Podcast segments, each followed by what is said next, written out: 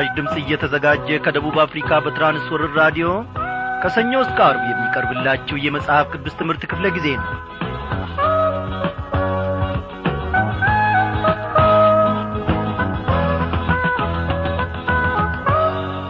ታዳጊያችን የእስራኤል አምላክ እግዚአብሔር ዛሬ ደግሞ እንደ ገና በማዱ ፊት አንድ ላይ ሰበሰበን። ኖ በምሕረቱ ጥላ ከለለን ኖ እግዚአብሔር አምላካችን በቅን መንገዱ እየመራን በውድቀታችንና በመዛላችን ሳይፈርድብን አንድ ቀን ደግሞ በዕድሜያችን ላይ ጨምሮ ቅዱሱንና ዘላለማዊ ስሙን እንድንጠራ ፈቃዱ ሆነ። እግዚአብሔርን ስለዚህ ታዲያ ልናመሰግነው ተስፋም ልናደርገው አይገባንምን? ወዳጆቼ ብዙ ሰዎች ተስፋ የለንም ተስፋዬ ጨልሟል ልጄ ሞቶብኛል ወይንም ደግሞ ትዳሬ ፈርሷል ያ ያሰብኩት ነገር ሳይሳካልኝ ቀርቶአል እያሉ ብዙ ብዙ የሚያስቡ ብዙ የሚደክሙ ብዙ የሚባዝኑ ሰዎች በዚህ ምድር በዚህ ዓለም ውስጥ አሉ። የእኛ ተስፋ ግን ኢየሱስ ክርስቶስ ነው። መደምደሚያችን መጀመሪያችንም ኢየሱስ ክርስቶስ ነው። እንደምን አመሻችሁ በጌታ የተወደዳችሁ ክብራን አድማጮቼ። እንግዲህ የጌታን ታላቅነት አለኝታነቱን ለእኔና ለእናንተ ያለውን መከታነቱን ላስታውሳችሁ ላስገንዝባችሁ ብዬ እንጂ ሰላምታይን እንዳልዘነጋው መቼም የሚታወቅ ነው። አዎ ወዳጆቼ በዚህ ዓለም ውስጥ ብዙ የሚባዝኑ አሉ የሚደምሩ የሚቀንሱ አሉ። ተስፋቸው እኖ ዐይናቸው ባረፈበት በዚህ ዓለም ቁስ ላይ ሆኗል። ተስፋቸው በሚበሰብሰው ሥጋ ላይ ሆኗል የእኔና የእናንተ ተስፋ ግን ኢየሱስ ክርስቶስ ነው። ዛሬ በማን ታምናችኋል? ልጆች በወላጆቻችሁ ታምናችሁ የተስፋችን መጨረሻ እነርሱ ናቸው ብላችኋልን? ባል ለሚስት ሚስት ለባል ወይንም ደግሞ ቤተሰብ ለቤተሰብ ማን በማን ላይ እንደ ታመነ እስቲ ቆም ብላችሁ አንድ ጊዜ አስቡ። ወደ ሰው ባንመለከት። የእግዚአብሔርን ልጅ ኢየሱስ ክርስቶስን ተስፋ ብናደርግ ግን ደስታችን የተሟላ ይሆናል። በእውነት ላለሁ በዚህ ምድር ብዙ እጅግ ብዙ የሚያስሮጥ እጅግ ብዙ የሚያደክም ብዙ ነገር አለ። ግን እረፍት በኢየሱስ ክርስቶስ ብቻ ይገኛል። የእኛ ተስፋ ኢየሱስ ክርስቶስ መድኃኔ ዓለም ነው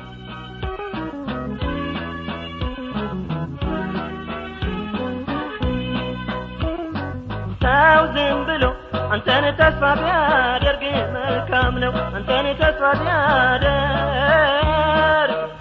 ይዘረጋል ክንድህ ጌታ ልትታደግ ልትታደግ። ሰው ዝም ብሎ አንተን ተስፋ ቢያደርግ መልካም ነው። አንተን ተስፋ ቢያደርግ ይዘረጋል ክንድህ ጌታ ልትታደግ ልትታደግ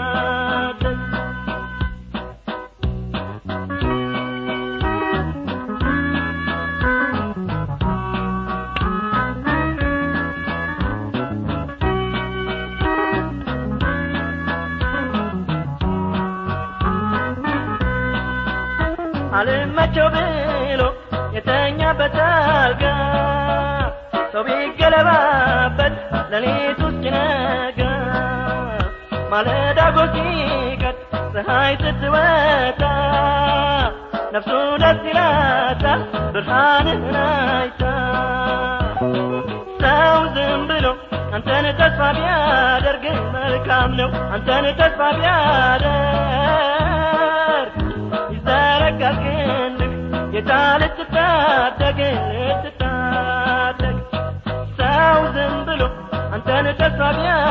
ቢያደርግ መልካም ነው? አንተን ተስፋ ቢያደርግ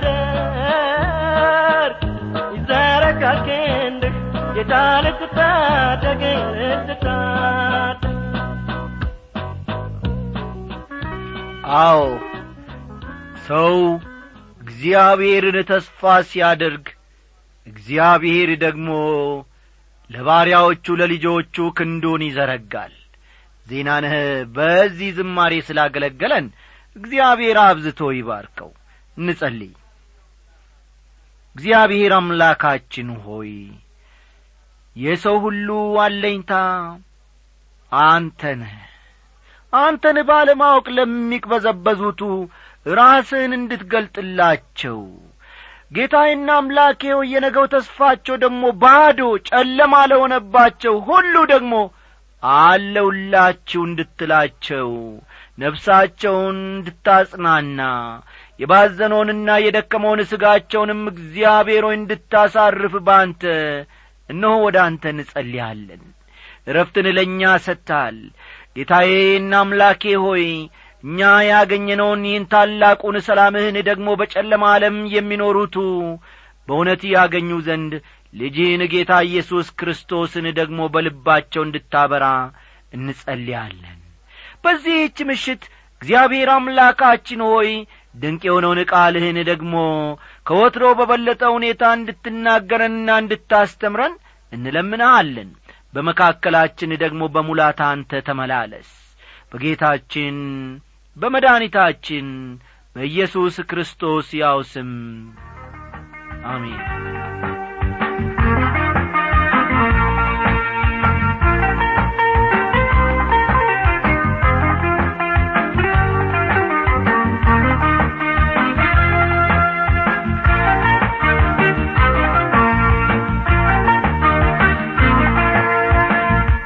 ክቡራን አድማጮቼ ባለፉት ክፍለ ጊዜያት ጥናቶቻችን ከሁለተኛ ጴጥሮስ ምዕራፍ ሦስት ለጌታ መምጣት ከሚኖረው ዝንባሌ አንጻር የሐሰት ትምህርትን ወይም መምህራንን ለይቶ ማወቅ የሚቻል ስለ መሆኑ ላለፈው ለሚመጣውና አሁን ላለው ዓለም እግዚአብሔር ያለውን ዕቅድ መመልከታችን የሚታወስ ነው።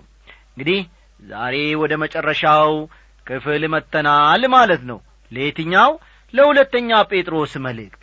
የሁለተኛ ጴጥሮስን መልእክት ጥናታችንን ዛሬ እናገባድድና ወይም እንጨርስና ከነገ ጀምሮ ደግሞ የእግዚአብሔር ፈቃዱ ከሆነ ትንቢተ አብድዩን አብረን እንመለከታለን ማለት ነው። እንግዲህ ለአማኞች የተሰጠውን ጠቃሚ ምክር አንድ በአንድ እየተመለከትን እስከ መጨረሻው ድረስ እንዘልቃለን። እግዚአብሔር አምላካችን በድንቅ ምክሩ ግሩም ነውና ዛሬም ደግሞ በመካከላችን አለ። ይመክረናል ያስተምረናል። እስቲ ለጥናታችን ያመቸን ዘንድ መለስ ብለን ሁለተኛ ጴጥሮስ ምዕራፍ ሦስት ቁጥር ስምንትና ዘጠኝን በመመልከት ጥናታችንን ወደ ፊት እንገፋለን። ጊዜያችንን እግዚአብሔር ይባርክልን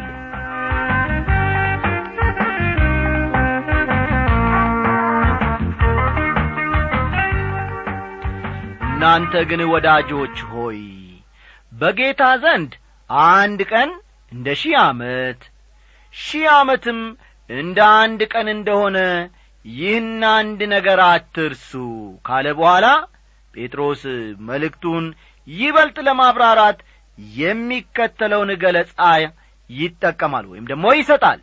ቁጥር ዘጠኝን ተመልከቱ።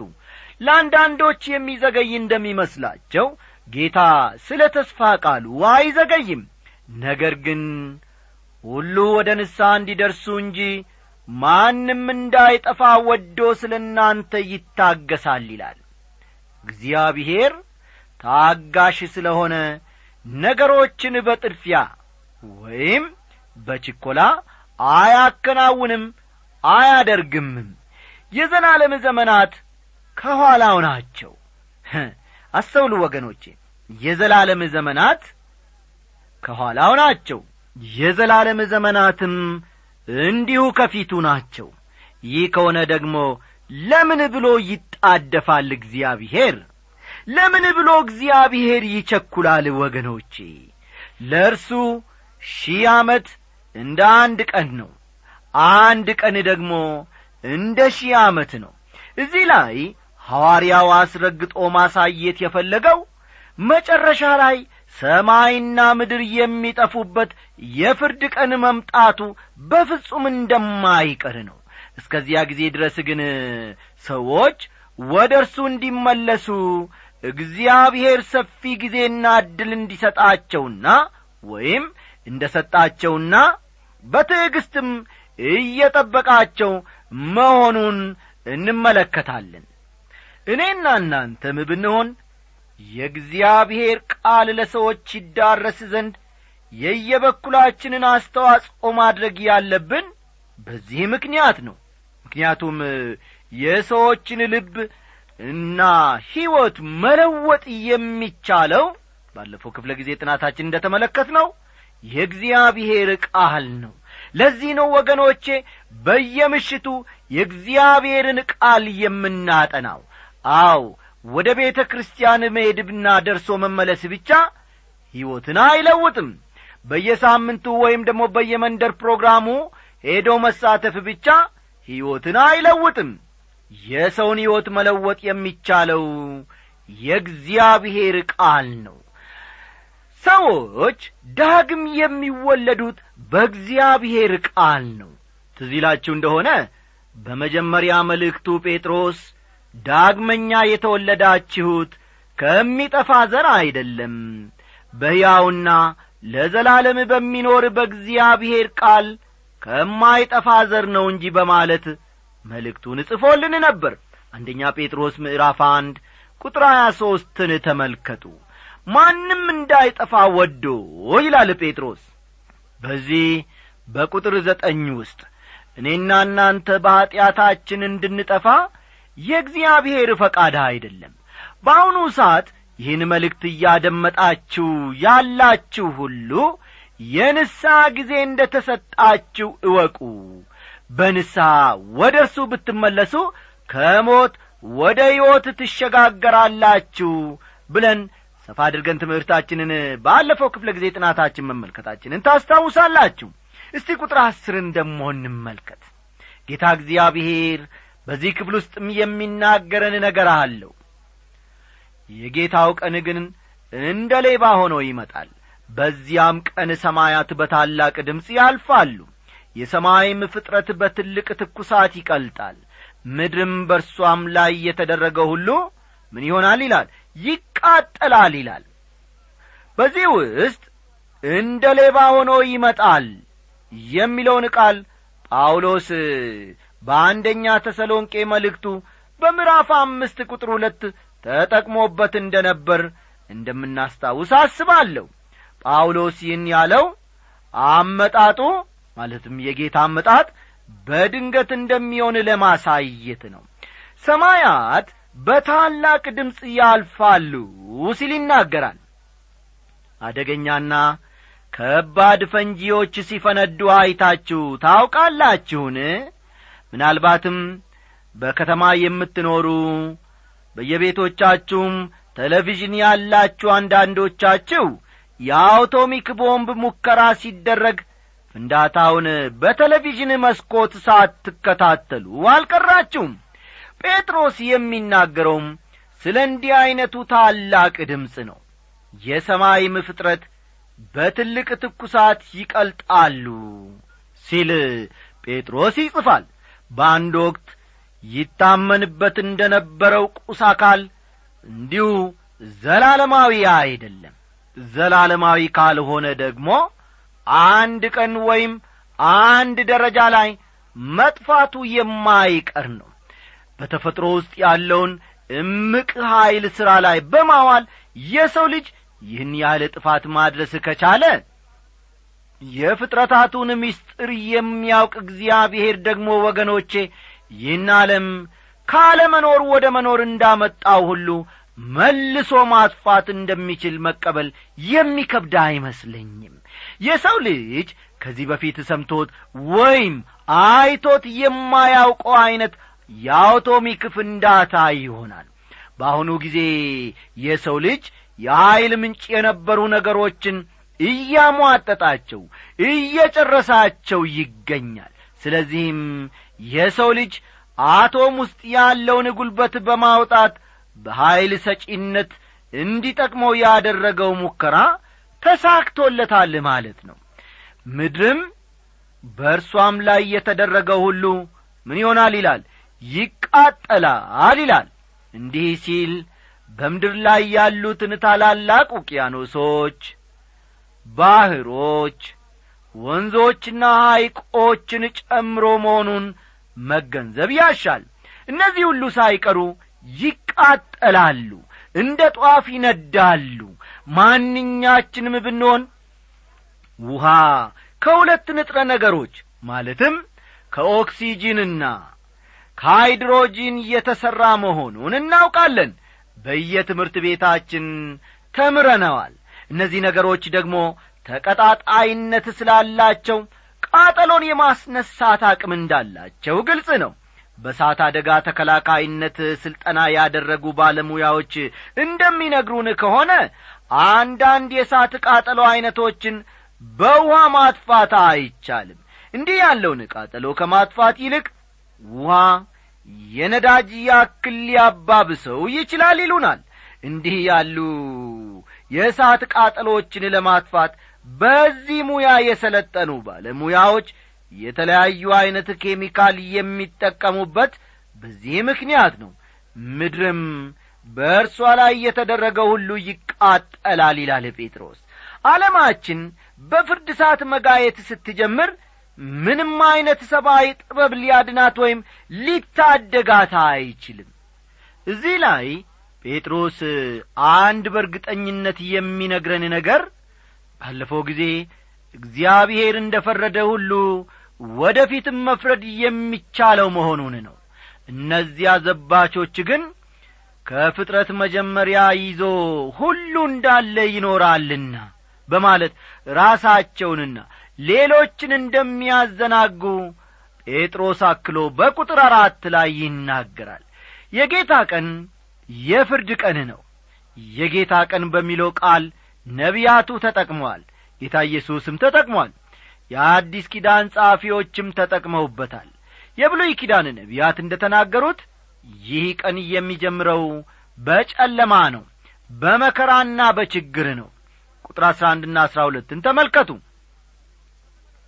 ይህ ሁሉ እንዲህ የሚቀልጥ ከሆነ የእግዚአብሔርን ቀን መምጣት እየጠበቃችሁና እያስቸኰላችሁ በቅዱስ ኑሮ እግዚአብሔርንም በመምሰል እንደምን ልትሆኑ ይገባችኋል? ስለዚያ ቀን ሰማያት ተቃጥለው ይቀልጣሉ የሰማይም ፍጥረት በትልቅ ትኩሳት ይፈታል ይላል። እንግዲህ ያለፈውን ግምት ውስጥ በማስገባት ወደ ፊት የሚያደርገውንም በማገናዘብ አሁን የምንኖረው ሕይወት በጥበብና በጥንቃቄ መሆን አለበት ነው የሚለው ሐዋርያው ጴጥሮስ። አንዱ ሌላውን በመተቸት በመዝለፍና በማንጓጠጥ መኖር የለብንም። ክርስቲያኖች በትንሽ በትልቁ እየተነሱ ሌሎችን የመንቀፍና የመዝለፍ ዝንባሌ አላቸው። ግን ይህን ትተን እስቲ ወገኖቼ የእግዚአብሔር ቃል ለሌሎች እንዲደርስ ምን እያደረግን ነው ብለን ራሳችንን እንጠይቅ። ጴጥሮስ ይህን መልእክት የጻፈው ተበትነው ላሉ አይሁዳውያን ስደተኞች እንደሆነ መዘንጋት የለብንም። የእግዚአብሔርን ቀን መምጣት እየጠበቃችሁና እያስቸኰላችሁ ይላል። በጥንቃቄ ኑሩ በማለትም ይመክራቸዋል። አስተውሉ የእግዚአብሔርን ቀን መምጣት እየጠበቃችሁና እያስቸኰላችሁ በጥንቃቄ ኑሩ በማለት አበክሮ ወይም አጠንክሮ ይመክራቸዋል። ሰማያት ተቃጥለው ይጠፋሉ ይላል። ከዚያ በኋላ ደግሞ በዮሐንስ ራእይ ምዕራፍ ሀያ አንድ ቁጥር አንድ የምንመለከተው ዘላለማዊ ዘመን ይጀምራል። የሰማይም ፍጥረት በትልቅ ትኩሳት ይፈታል ይላል። ይህ በጣም ከሚያስገርሙ የመጽሐፍ ቅዱስ ቃላት አንዱ ነው ወገኖቼ። ዮሐንስ ራእይ ምዕራፍ ሀያ አንድ ቁጥር አንድን ተመልከቱ። ይህን የተናገረው በአንድ ወቅት በገሊላ ባሕር አሳ ሲያጠምድ የነበረው ጴጥሮስ ነው ብሎ ማሰብም ይከብዳል። አስተዋላችሁኝ አይደል? ይህን የተናገረው በአንድ ወቅት በገሊላ ባሕር አጠገብ አሳ ሲያጠምድ የነበረው ጴጥሮስ ነው ብሎ ማሰብ እጅግ ነው የሚከብደው። በዓለም ያሉ ውሆች ሌላው ቀርቶ እርሱ ራሱ እንኳ አሳ ሲያጠምድበት የነበረው ባሕር እንዴት እንደ ነዳጅ መቀጣጠል እንደሚችል ማሰቡ እኔ ይገርመኛል። ከሰብአዊ ግንዛቤ አንጻር ይህን መረዳት የሚችልበት ዕውቀት ራሱ ጴጥሮስ አልነበረውም። ይህን የገለጸለት ለጴጥሮስ የእግዚአብሔር መንፈስ ብቻ ነው ወገኖቼ። የወደፊቱን ዓለም በተመለከተ ባለፈው ጊዜ ከቁጥር አሥራ ሦስት ስለ ተመለከትን አሁን አለፍ ብለን ቁጥር አሥራ አራትን እንመለከታለን ማለት ነው። በዚህ ክፍል ለአማኞች የሚያቀርበውን ምክር ነው የምንመለከተው። ፈጠን ፈጠን እያላችሁ ጻፉ በቁጥር አሥራ አራት ጴጥሮስ ለአማኞች የሚያቀርበው ምክር አለ። እንዲህ ይላል ስለዚህ ወዳጆች ሆይ ይህን እየጠበቃችሁ ያለ ነውርና ያለ ነቀፋ ሆናችሁ በሰላም በእርሱ እንድትገኙ ትጉ ይላል። ስለዚህ ወዳጆች ሆይ ይህን እየጠበቃችሁ ያለ ነውርና ያለ ነቀፋ ይላል ምድርና በላያ ላይ ያለ ሁሉ እንደሚቃጠል እየጠበቃችሁ እግዚአብሔርን በመምሰል መኖር ምንኛ ጠቃሚ እንደሆነ መረዳት ይኖርባችኋል። የቅድስና ሕይወት ለእግዚአብሔር የተለየ ሕይወት ሊኖራችሁ ይገባል ይላል ጴጥሮስ። አስተውሉ። የቅድስና ሕይወት እንዲሁም ለእግዚአብሔር የተለየ ሕይወት እናንተ ሊኖራችሁ ይገባችኋል ሲል ይመክራችኋል። ወዳጆቼ በዚህ ምድር ስትኖሩ በጣም ዋጋ የምትሰጡት ነገር ምን ይሆን? ግባችሁስ ምንድን ነው እንደ ክርስቲያን አለን የምትሉት ግብ ወይም ዓላማ ምን ያህል ጠቃሚ ነው? አንዳንዶቻችሁ ዓላማዬ ቤተሰቤን መደገፍ ነው ትሉ ይሆናል። የሚደገፍ ዓላማ ነው። ልጆቼን ማሳደግና ማስተማር ነው ትሉ ይሆናል። ይህም ትክክለኛና ተገቢ ዓላማ ነው። እነዚህ ሁሉ መልካምና ትክክል ቢሆኑም የሕይወታችን ዘላቂ ግብ መሆን ግን የለባቸውም። ዓላማችን ለእግዚአብሔር መኖር መሆን አለበት። ለእግዚአብሔር የምንኖር ከሆነ ሌሎች መልካም ነገሮች ሁሉ ተከትለው ይመጣሉ። እግዚአብሔርም ደግሞ መልካም ነው ከተባለው ነገር ሁሉ ፈጽሞ አያጐለንም እውነቴን ነው የምላችሁ መልካሙን ነገር እንዳንጨብጥ መልካሙን ፍሬ እንዳንበላ መልካሙን ነገር እንዳናገኝ የሚከለክለን ነገር ቢኖር ያው የገዛ ሐሳባችንና ምኞታችን ነው። ስለዚህ አንድ ክርስቲያን ከእግዚአብሔር መንገድ ፈቀቅ ብሎ በገዛ ሥጋ ፈቃዱ ሐሳብ በሚኖርበት ጊዜ የገዛ ጠላቱ ሆኗል ማለት ነው። ቁጥር አሥራ አምስት የጌታችንም ትዕግስት መዳናችሁ እንደሆነ ቁጠሩ።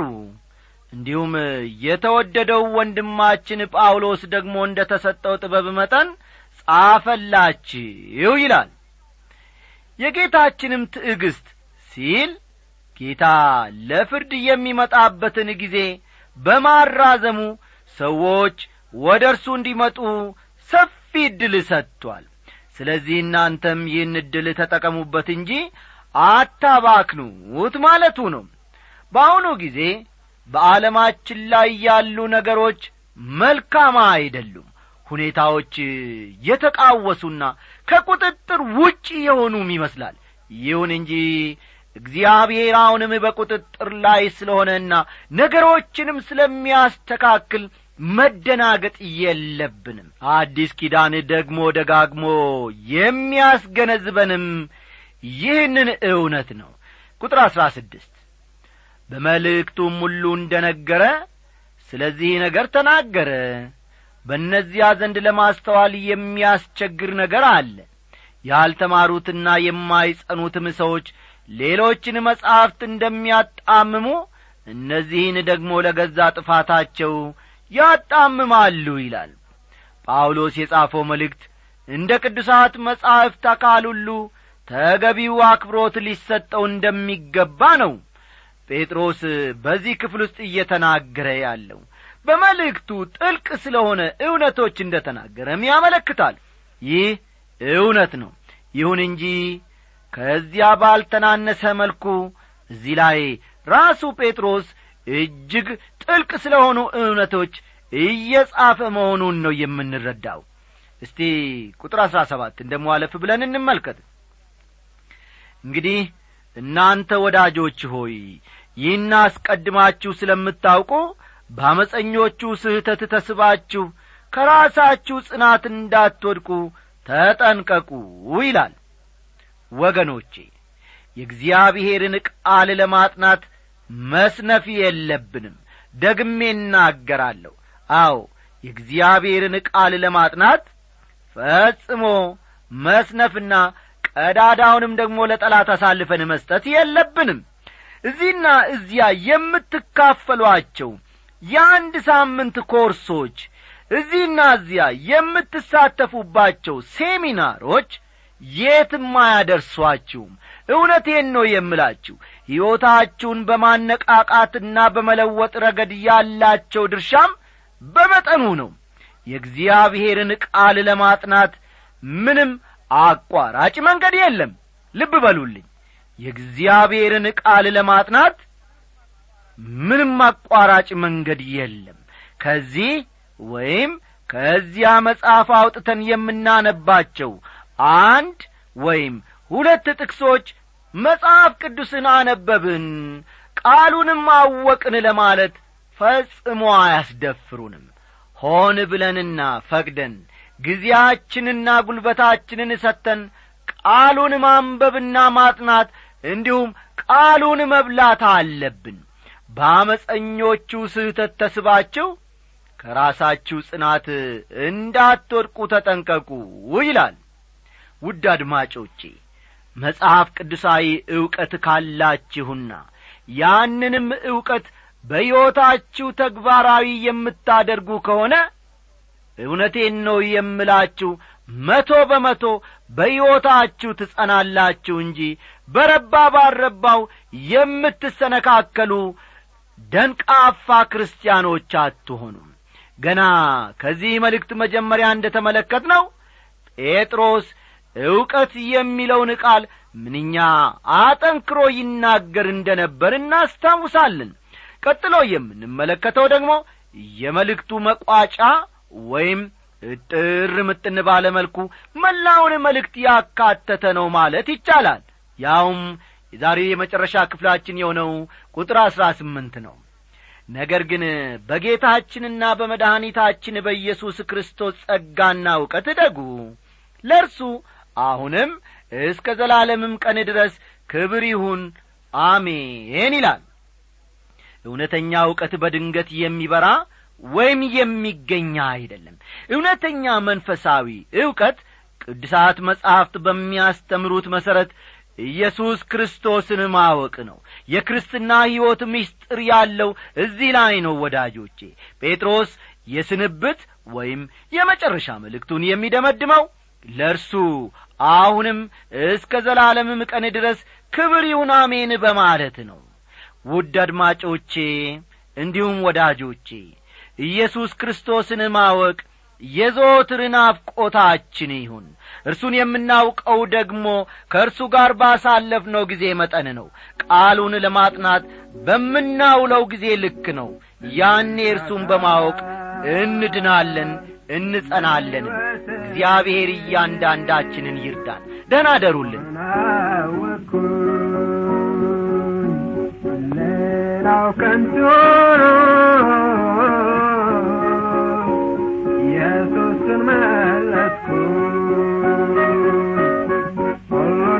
በተጨብጥ